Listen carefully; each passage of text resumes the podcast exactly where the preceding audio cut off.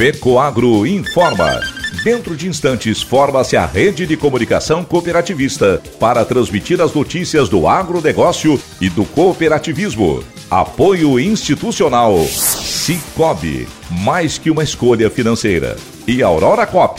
Cop é olhar para o futuro. A Aurora, agora é a Aurora Coop. E Coop é fazer juntos. Somos mais de 100 mil famílias cuidando de cada um. Coop é pensar no amanhã e no depois de amanhã também. É grande parte de tudo que a Aurora Coop é e sempre será. E hoje também levamos essa essência em nosso nome, uma nova marca que é ainda mais a gente.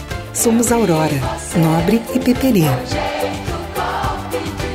Aurora Coop.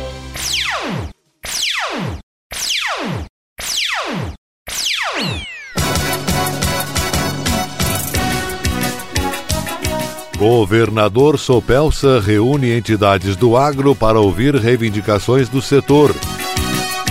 Seminário Cravil reúne jovens cooperativistas. Essas e outras notícias logo após a nossa mensagem cooperativista. A FECOAGRO disponibiliza ao mercado de fertilizantes novas tecnologias de nutrição e proteção de grânulos. O Cooper N+, com duas moléculas de proteção, reduz perdas por volatização e lixiviação, facilitando a sua aplicação e otimizando a absorção pelas plantas. Aumente o aproveitamento de nitrogênio na sua lavoura usando Ureia Cooper N+, um produto com mais proteção e de fácil manejo. Produtos exclusivos da FECOAGRO. Peça já na sua cooperativa.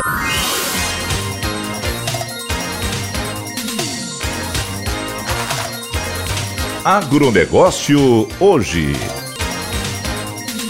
Alô, amigos, eu sou Renê Roberto e estou começando mais um programa Agronegócio Hoje, jornalismo rural diário da Fecoagro para os cooperados do campo e da cidade. Hoje é quarta-feira, edição de 14 de setembro de 2022. E essas são as notícias. A Cravil, Cooperativa Agropecuária do Alto Vale do Itajaí, de Rio do Sul, promoveu a décima edição do Seminário de Jovens Cooperativistas Cravil. O evento reuniu mais de 100 participantes de seis clubes de jovens do Alto Vale e foi realizado na comunidade de Serra dos Índios, em Presidente Getúlio. O clube Juzi, Jovens Unidos da Serra dos Índios, foi o anfitrião dessa edição edição, que contou com uma programação diversificada, apresentação da cooperativa e da história do cooperativismo pelo presidente da Cravil, Harry Dorof, e uma palestra com o consultor Carlos Claro de Oliveira sobre as perspectivas do agronegócio. Num segundo momento, a professora Nair Camargo Guiel, coordenadora do trabalho com jovens na Cravil, realizou um workshop com temas que foram escolhidos pelos próprios jovens. O presidente da Cravil, Harry Dorof,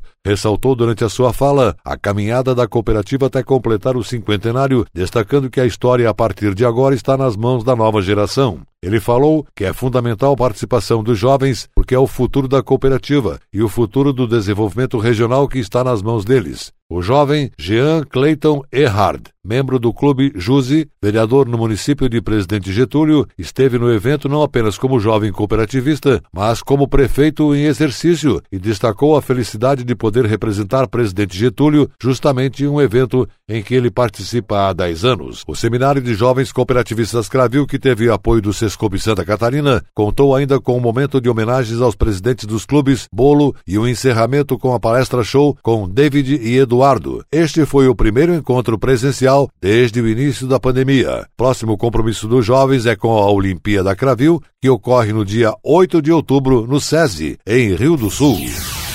O engenheiro agrônomo Glauco Olinger, ex-secretário da Agricultura de Santa Catarina, vai completar 100 anos de idade neste sábado, dia 17 de setembro. Ele será homenageado por um grupo de amigos e apoiado por diversas entidades do setor agropecuário em solenidade que acontecerá dia 16, próxima sexta-feira, a partir das 14 horas e 30 minutos, no Centro de Ciências Agrárias da Universidade Federal de Santa Catarina, Faculdade de Agronomia, onde foi fundador e diretor em Florianópolis. Na oportunidade oportunidade, será descerrada uma placa e o busto do ilustre técnico que foi fundador e primeiro presidente da Caresc, hoje Epagre, além de ocupar diversas outras funções, como secretário da Agricultura de Santa Catarina, por exemplo. Glauco Olinger é nascido em Lages em 17 de setembro de 1922. Graduou-se em agronomia em 1946 pela Escola de Agricultura e Veterinária de Viçosa, Minas Gerais. Foi presidente da Embrater, empresa brasileira de extensão rural. Em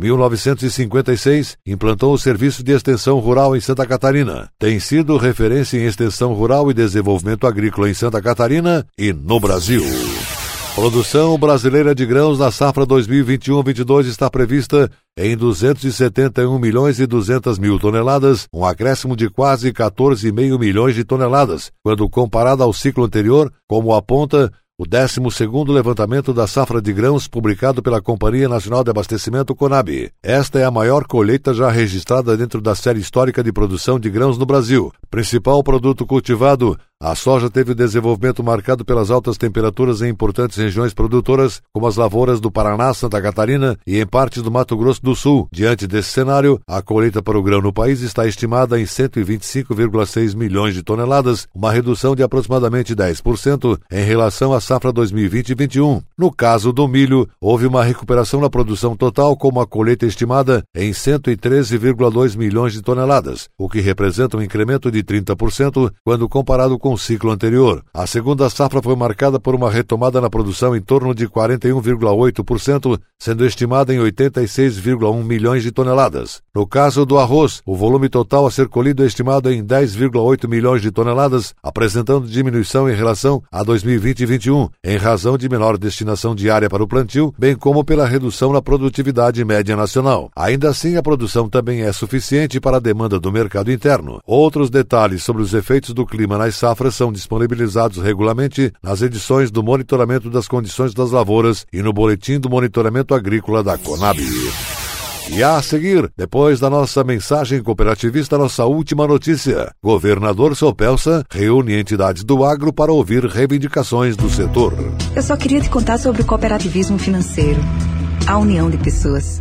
Gente que não é só cliente, é dona e dono. Isso é ter voz. Participação até nos resultados. Cooperativa não é banco nem fintech. É inclusão de verdade. E quanto mais gente fizer parte, maior será a transformação. Tá aí a explicação. Explicação, tem explicação, explicação. Mais que uma escolha financeira. Cicobi.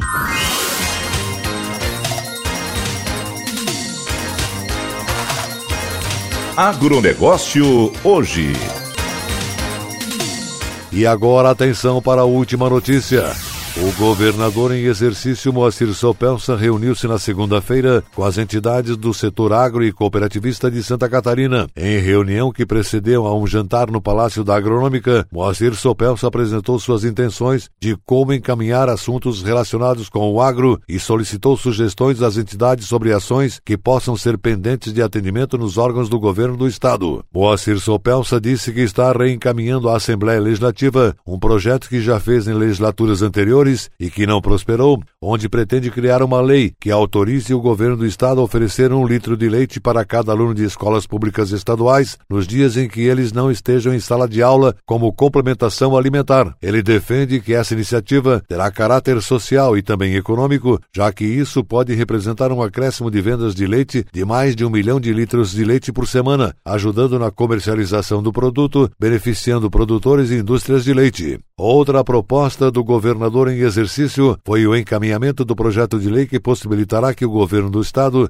celebre convênios com as cooperativas de infraestrutura, a fim de viabilizar liberação de recursos para melhorias das redes de energia elétrica no interior do estado. Outro anúncio de Sopelsa foi de que já está definido junto à Fazenda Estadual a renovação do convênio do programa Terra Boa, o troca-troca de sementes de milho e de calcário para o ano de 2023 no mesmo sistema que vem sendo feito há mais de 20 anos. Havia uma intenção da Secretaria da Fazenda de não renovar os convênios via parceria com as agroindústrias e as cooperativas, sob o argumento de representar custos elevados para o Estado. Porém, segundo Sopelsa, o sistema atual já provou ser eficiente e que o Estado não tem condições operacionais de realizar de outra forma, e por isso o modelo atual é o mais indicado e econômico e o governo pretende renovar nas mesmas condições. Falta apenas definir o volume de recursos que será destinado para 2023. O governador em exercício ainda aproveitou a reunião com as lideranças para fazer um relato dos avanços que o atual governo teve em termos de gestão no Estado e solicitou para que o setor avalie a diferença do atual e dos governos anteriores. As entidades do agro reconheceram avanços,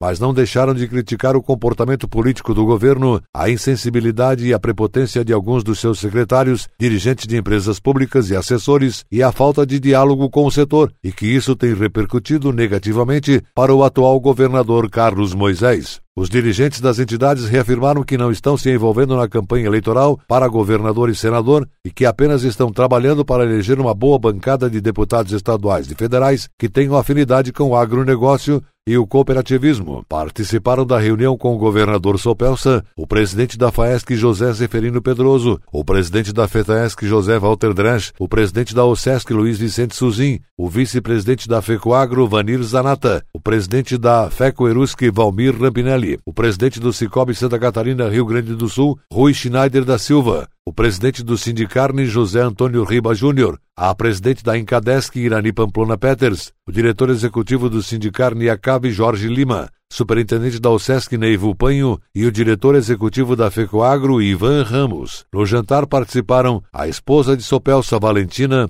a esposa do governador Carlos Moisés Késia Martins da Silva, o secretário da Agricultura Ricardo Mioto e o secretário da Casa Civil Juliano Chiodelli. O agronegócio hoje, jornalismo rural da FECOAGRO, para o homem do campo e da cidade, fica por aqui, volta amanhã, nesse mesmo horário. Um forte e cooperado abraço a todos e até lá!